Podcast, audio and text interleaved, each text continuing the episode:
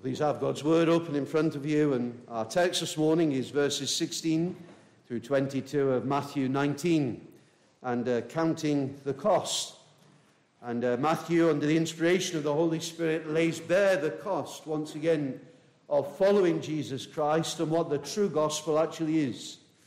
And we see that there must be that turning away and abandoning of everything in order to know Christ, to know that genuine salvation in Him.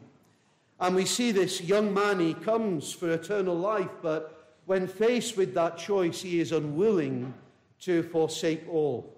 He had his possessions, and then there was Jesus Christ, and as he weighed those things up, ultimately his possessions won, but he would lose everything. The cost of following Christ was too much for him. And in verse 16, we see that there is this amazing question, really, about what he must do to obtain, to get, to have eternal life. What must I do, he says.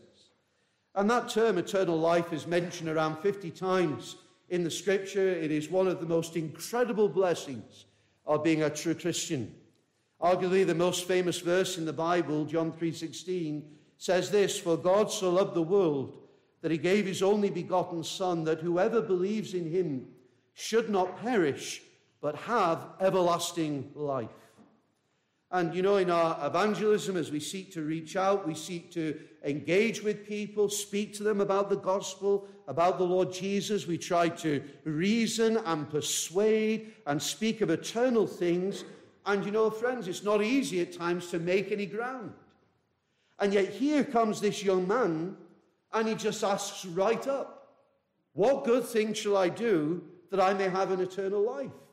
And you just think, well, what an opportunity to be presented. He seems so eager. He seems ready, ripe for the gospel. And if we met him, no doubt we would have great hopes. And presented with such an opportunity, some would be tempted to make it as easy as possible for this young man just to decide for Christ or something like that. But the Savior, knowing his heart, challenges him in such a way that he's actually going to turn around and walk away. Now, for many of the evangelistic programs and methods, that would be a disaster.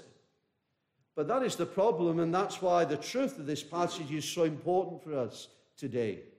There are so many unbiblical and worldly, success driven modes of evangelism that many have lost sight of what the gospel actually is, what true conversion actually is.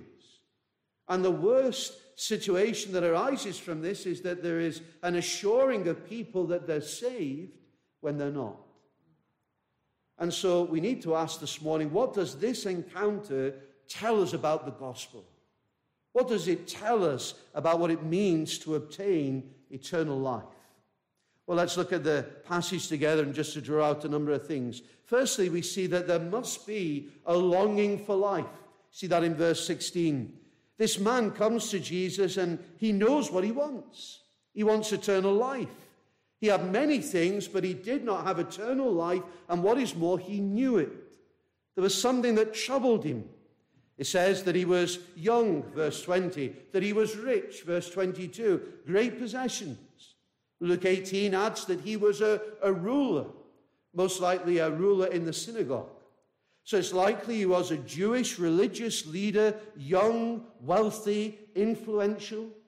And he must have been devout. He must have been uh, there outstanding in his religious fervor because it was rare that a young man would be appointed as a ruler in a synagogue. And so this is a significant man in that culture and religious environment. That's why it says in verse 16, Now behold, as in, this is something to take note of.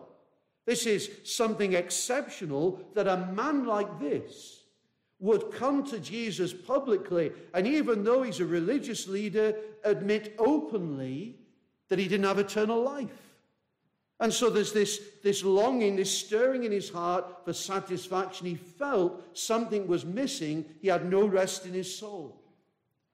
Now, friends, the Jews understood the concept of eternal life. They understood something of being able to respond to the divine environment. They saw it in terms of life in a better age to come. Now, friends, when we consider this in the light of the gospel, when a person becomes a true believer, when they trust in Christ, the Bible says that they're made alive to God. So eternal life is not just about the length of that life, the quantity of that life, it is about the quality of that life. It is that relationship with the Lord Jesus, being able to know Him and to respond to Him. You see, outside of Christ, we're dead in sin. We are unresponsive. We are incapable of anything in terms of God and spiritual things.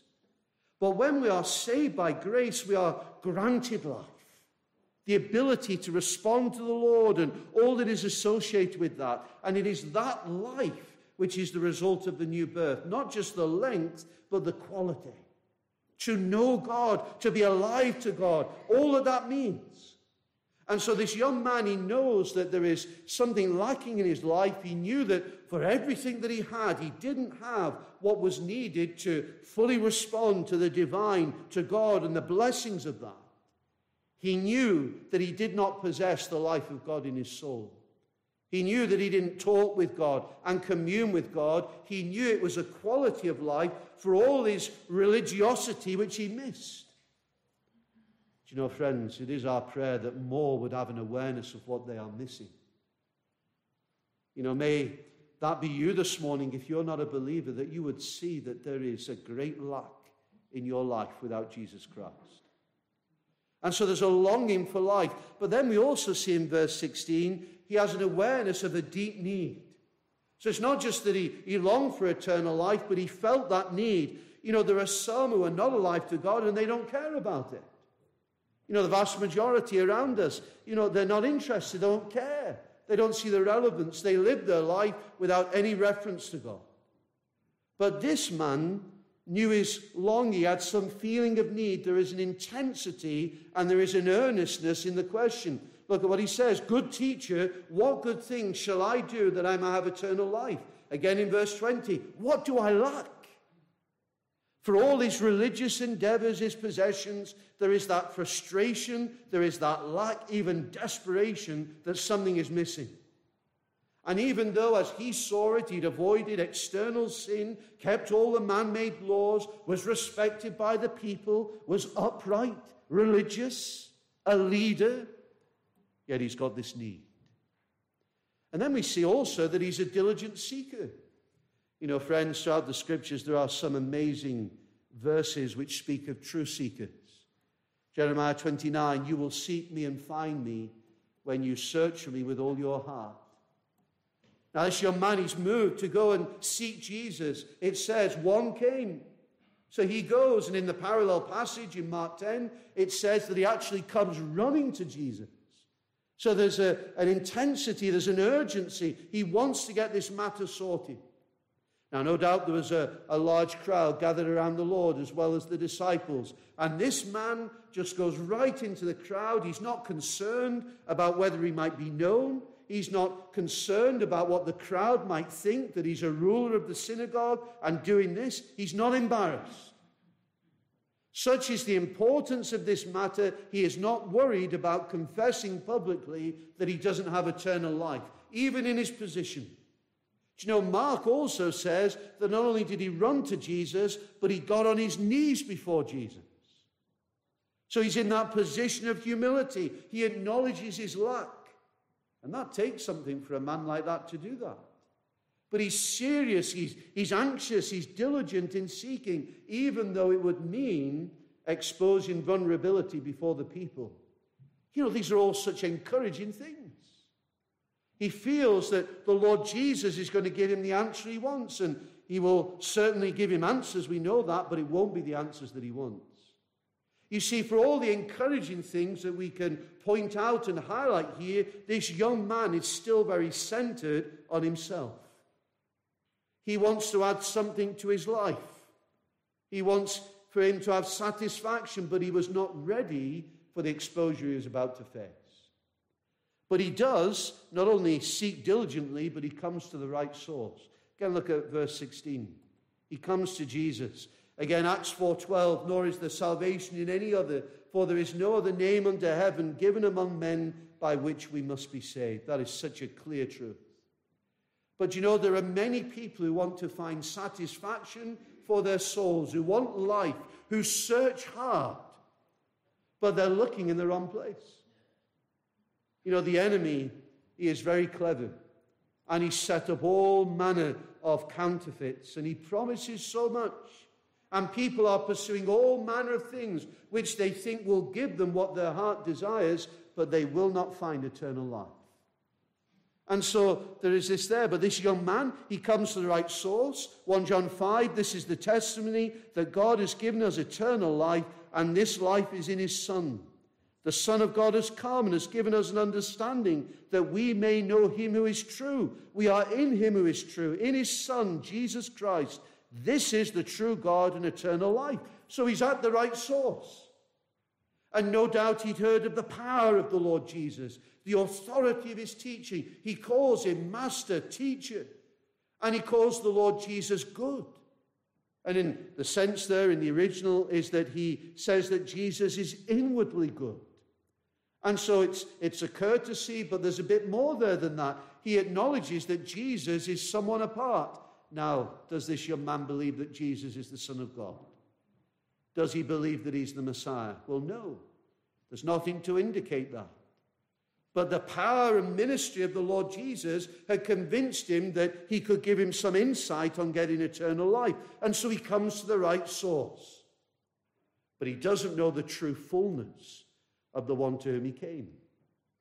And then in verses 16 to 17, he asks the right question. As we have mentioned, you know, he says, What good thing shall I do that I may have eternal life? Now, there are some who say, Well, that wasn't a very good question because they say, oh, well, that's, that's works based. And so you can tell that there's a problem. But the thing is, friends, he was starting with what he knew. He was trained to think that you had to do religious things to secure divine blessing. And so there's no attempt to trick the Lord Jesus. It is just a straight question from his point of view How do I get eternal life? What must I do? Now, friends, before we look at the response of the Lord Jesus, we have to realize this that, you know, a person might have an interest in the gospel. They might even have an interest in salvation and yet not be saved. One says we must never forget that good feelings alone in religion are not the grace of God. We may know the truth intellectually. We may even have known some challenge in our conscience. We have many, may have many anxieties about our soul, even shed tears, but all that is not conversion. It is not the genuine saving work of the Holy Spirit. You know, maybe you're here this morning and you've heard the gospel many, many, many times. You know, maybe even at times you've had, you know, some desire to know more of the gospel. But, friend, don't rest in feelings. You need to repent and believe. You need to know that you have the witness of the Spirit in you, that you are born again, that you are a new creation. You need to know that you have really repented and believed the gospel, trusted Christ. As one says, it is good to feel, but it is far better to be converted. And so he comes with all these positive signs, but then the Lord Jesus meets him. And he highlights that there is a need for conviction and repentance. You know, the response of the Lord Jesus to some might seem surprising. You know, no doubt many would have, you know, just got him to make that profession or to pray a prayer or something like that, and that would be it. But Jesus deals with him very firmly. In verse 17, he responds and he says, Why do you call me good? No one is good but one, that is God. If you want to enter into life, keep the commandments. He says, Why are you asking me what is good? Why do you think there's some hidden thing? There is only one that is good, that is good and that is God, and He has made it clear that to have life, you've got to obey Him and keep His commandments. And so Jesus is saying, You know what they are as a religious leader. You know the Word of God. You know the revelation of God. You know the law of God. It's all there for you. The Lord Jesus knows his heart, and He knows the issue. You see, this man this young man wants the benefits of eternal life to give him happiness and peace and joy. He wants his need met, but he doesn't understand what true life is. You know, if the gospel was, you know, just come along and, and find happiness, come and get released from all your worries, come and all your troubles will disappear, no doubt there would be many who are interested in following Jesus, especially if they could get that with no cost. But that's not what the Bible says. And so Jesus confronts this young man with God, with the truth of God, the holiness of God, his perfect standard. And nobody can meet that standard apart from the Lord Jesus, and that's the point. You see, the problem with this young man is that in all of his approach so far, he has no awareness that he is a sinner. There's been no mention of it. He has no awareness of the fact that he has offended a holy God, and that is crucial in understanding the truth of the gospel. The Lord Jesus came to seek and save the lost. He came to rescue sinners. Salvation is for those who want to turn from sin and death and hell to God. To see that they are at enmity with God, in rebellion against Him, and they want to be delivered from that. And only God can bring that type of conviction, that awareness. A person has to know their desperate state without Christ, the lostness, the hopelessness, the condemnation they face because of their sin, and because of that, be willing to forsake all things to come to the Savior. Because there's nowhere else to go, because only He has the words of eternal life. And true gospel witness will do that. It will take the imperfect sinner and set them against the perfect law of God. Without that, we lack the biblical emphasis and balance. The seriousness of sin and yet the amazing grace and deliverance of God. It's easy to attract a crowd with a message of meeting felt needs. But it's not the gospel. And just telling people that God loves them, has a wonderful plan for their life regardless, that is not it. The Bible says that God is angry with sinners every day. A good, holy, pure God cannot tolerate evil. So here the Lord Jesus affirms that truth that God is perfect, the divine law must be kept, but as breakers of the law at enmity with God, people are under judgment. You know, there is nothing from this rich young ruler that suggests that he has any mourning over sin, any meekness, any sadness that he has offended a holy God. There are none of those beatitude attitudes which highlight a genuine work of God. And so Jesus begins to expose his heart. But then, remarkably, this young man comes back with another response. He says in verse 18, to the Lord Jesus, he said, Well, which ones? It's an amazing response. He cannot see the true state of his heart. He still thinks that he's good enough. And so the Lord Jesus gives him the second part of the Ten Commandments, primarily dealing with conduct towards people. And he also adds you need to love your neighbor as yourself. Now, the first part of the Ten Commandments is regarding man's relation to God.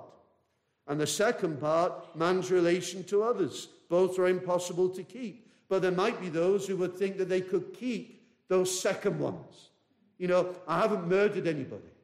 You know, I haven't committed adultery.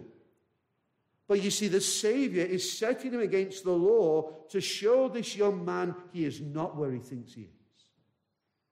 And again, when there is true conversion, the person when faced with the perfect divine standard, when convicted, realizes how far they've fallen short. Romans 3:23 all have sinned and fall short of the glory of God. There'll be that realization that they are sinners in rebellion against God, have broken his law, and so they are lost. Galatians 3:24 Therefore the law was our tutor to bring us to Christ that we might be justified by faith. You know, we can't understand grace and mercy without knowing the truth of experience of conviction of sin and the guilt of that. But not this young man. Verse 20, he goes back to Jesus and he says, All these things, I've kept them. I've kept them from my youth. It's a staggering thing. And it shows how he sees the laws just as surface, external. He doesn't see the problem with his heart. And in his response, he's lying. And so he's showing his heart. There's no way that he'd loved his neighbor as himself. You see, the, the Jews had externalized the law, and when the Lord Jesus came, he actually gave it the true application. You remember in the Sermon on the Mount, he said, When you hate someone in your heart, you've committed murder in your heart. When you look at someone to lust after them, you commit adultery in your heart. When you make false promises, you lie.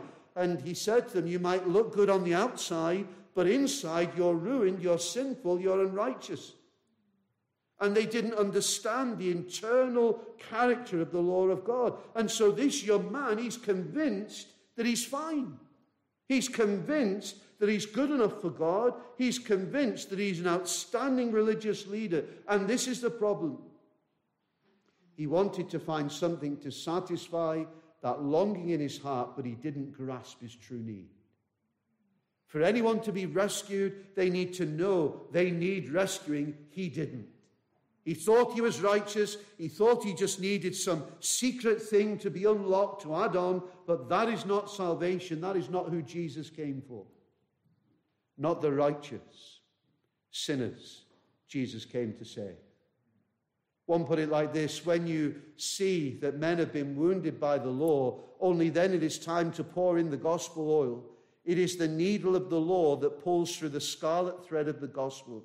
You have to wound them before you can sew them up. And when Jesus confronted him with his sin, the reality of his heart was exposed, and he was so, so far away. And the ignorance of this young man is only too common even in churches today. J.C. Ryle, even those many years, put it like this He says, Thousands fill churches and chapels weekly who are utterly in the dark as to the full extent of man's sinfulness. They cling to the old notion that their own doings can save them. Conviction of sin, repentance, that is essential in true conversion. That's what the Lord Jesus is demonstrating once again. Now, this young man, due to this lack of awareness, he's perplexed and he says, Well, I've done all this. What do I lack? In his eyes, he, he could understand where, where he was lacking. And, you know, that's the great deception of works religion. He believed he was righteous. He believed he kept the law. He believed he'd met the requirements. Friend, maybe you're like that this morning. Maybe deep down you think, well, I'm, I'm good enough for God. I live a good life. I, I do my best. And, you know, I try and help people where I can. And, you know, I, I'm good enough. I think that will be okay. Don't be under that deception there is none righteous. The only one to have ever kept the law was the one to whom this young man was speaking, the Lord Jesus. And it's the righteousness of Christ that is at the very heart of our salvation. He achieved a perfect righteousness which he gives to all who trust in him. And we are justified before God only in Christ, Christ alone. It says at this point in Mark 10 21 that in this conversation that's taking place, Jesus, looking at him, loved him. Loved him. For all the arrogance, for all the self righteousness, Jesus saw this lost man in front of him and he loved him. He pitied him. But it didn't mean that the requirements changed. He loved him enough to confront him with the truth, but this man was still hard in his heart, confident in himself. And you cannot know God, you cannot follow Christ with a heart attitude like that. And so Jesus loved him, but he let him go. You see, to know eternal life, there has to be that confession of sin, repentance, that turning, that casting of ourselves on Christ. And that in itself is a gift of grace, a work of the Holy Spirit. And then, as we draw it together to a close, Jesus also lays out the need for submission and obedience in true conversion. Verse 21 One thing you lack.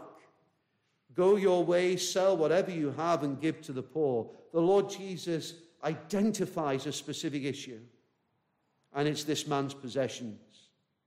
In other words, he is saying to him, Do you realize that I am more valuable than all of your earthly riches.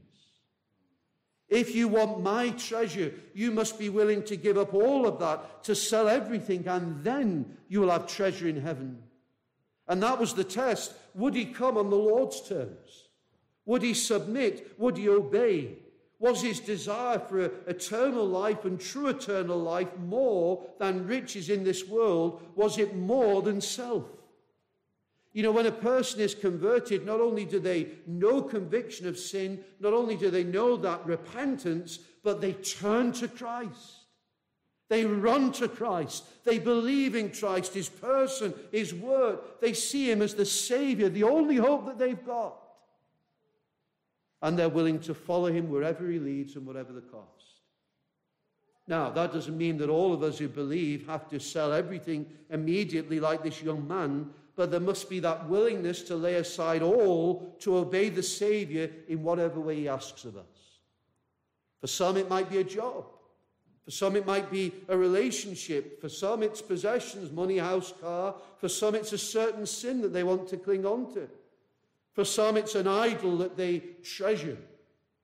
For this young man, it was his money, it was his possessions, his status, and the cost was too great. You see, he needed to set aside those things and follow Christ to gain lasting treasure, to gain salvation, but he was not willing and I ask you this morning are you clinging to something that will ruin your soul? Are you clinging to something that is preventing you from giving yourself to Jesus Christ and trusting Him? You know, when we were in Matthew 13, we considered the parables of the hidden treasure, the pearl of great price. And in both parables, the men sold all that they had to get the pearl and to get the land where the treasure was. Now, it wasn't saying that they bought their salvation. We can't buy or earn salvation. It is God's free gift of grace, not of works. But it is reminding us that there is a cost. There is a transaction. There is an exchange, and it's this I give up all I have, and God graciously gives me the treasure of immeasurable value. Jesus says, If anyone desires to come after me, let him deny himself and take up his cross and follow me. For whoever desires to save his life will lose it Whoever loses his life for my, for my sake will find it. For what profit is it to a man if he gains the whole world and loses his own soul? Or what will a man give in exchange for his soul? You see, when God is at work in our lives, we willingly give up all we have for Christ. To know him as Lord and Savior. That's salvation. I wonder if you've done that this morning. You see, this young man wouldn't come on those terms. Verse 22 he went away sorrowful, for he had great possessions. His possessions were more important to him than salvation in Christ. And you know, it's such a contrast. You know, you think of someone like Zacchaeus, the tax collector. He wanted to follow the Lord Jesus, and the Lord dealt with him, and so much so that he would then give, give everything back, and in some cases, fourfold. Why? Because he realized that knowing Jesus Christ was worth more than all the riches this world can offer. He counted the cost and followed the Savior. This young man, he walked away with his money, and yet he lost everything. And the truth of Luke 14 33 comes to bear. So likewise, whoever of you does not forsake all that he has cannot be my disciple. You see, this young man, he'd been shown his condition. He'd been shown that he was a sinner at enmity with God. All his religious works couldn't change that. And then, in the very presence of the Son of God, the Savior, the one who could deliver him, he walked away because he loved the riches of this world. He had come for something of eternal value and he had left without it, and it is a tragedy. And friends, it would be a tragedy this morning if you came and heard of the Lord Jesus Christ and you walked away without eternal life. And I plead with you, will you not hear these vital truths this morning? The call of the gospel. If you are not a believer this morning, you need to know that you're a sinner that you've broken God's law, that you have rebelled against Him, and there is nothing that you can do that can make that right. And if you remain in that condition, you will face condemnation, you will face eternal punishment. But God has provided the way by which sinners like you and like me can be saved. And it's in Jesus Christ alone. And he lived that perfect life. He fulfilled the law on our behalf, and then he died on the cross to pay the price for sin, dying in the place of those who would trust in him, their substitute, to take the punishment that they deserve, that they might be delivered and go free. And then he rose again in mighty triumph, and he conquered death, and in him is life, and life in all its fullness and forgiveness and reconciliation to God, but you must come on His terms. Repenting of your sin and trusting in Him as Lord and Savior, no matter the cost. It is my prayer that you will not go out sorrowful, but having counted the cost, that you would find life in Jesus Christ. Because there is nothing that compares, dear friends, Nothing that compares to knowing Him, knowing that you're forgiven and right with God, and a certain hope both in life and in death and for all eternity. And so the question is have you heard His call this morning? Have you heard His call all to leave and follow Him? I pray that you would trust Christ, know life, not like this rich young ruler and the tragedy of the one who went with nothing. Amen.